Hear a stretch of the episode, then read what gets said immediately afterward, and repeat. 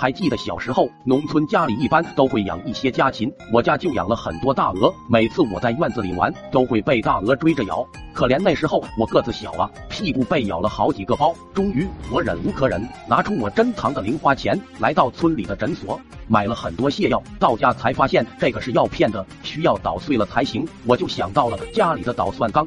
三下两下，我就把药片捣成了粉，在碗里用水搅开，看着黄黄的液体，心中暗喜。来到院子里，我就把药水倒进了大鹅喝水的槽子里，开开心心的出去玩了。等到晚上回家吃饭，妈妈做了一大锅饺子，进屋一看，原来是爸爸的朋友来家里做客，妈妈让我帮他捣蒜做蒜酱，没错，就是用那个捣泻药的捣蒜缸。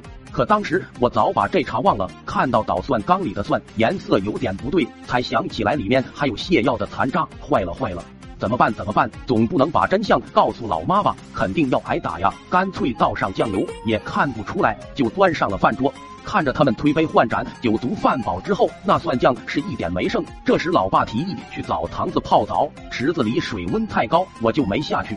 就看着老爸泡着泡着，脸色就不对，突然眉头一紧，一股黄水就从老爸的屁股下面冒了出来。老爸看没人发现，赶忙起身要走，结果刚站起来，没忍住，一股黄水又出来了。此时仿佛时间停止了一般，所有人都愣住了。而这时，其他人的药劲也上来了，纷纷喷翔，那池子的水都变黄了。我都忘了当时是怎么回的家，也别问我有没有被打，我就记得当时我请了半年的病假。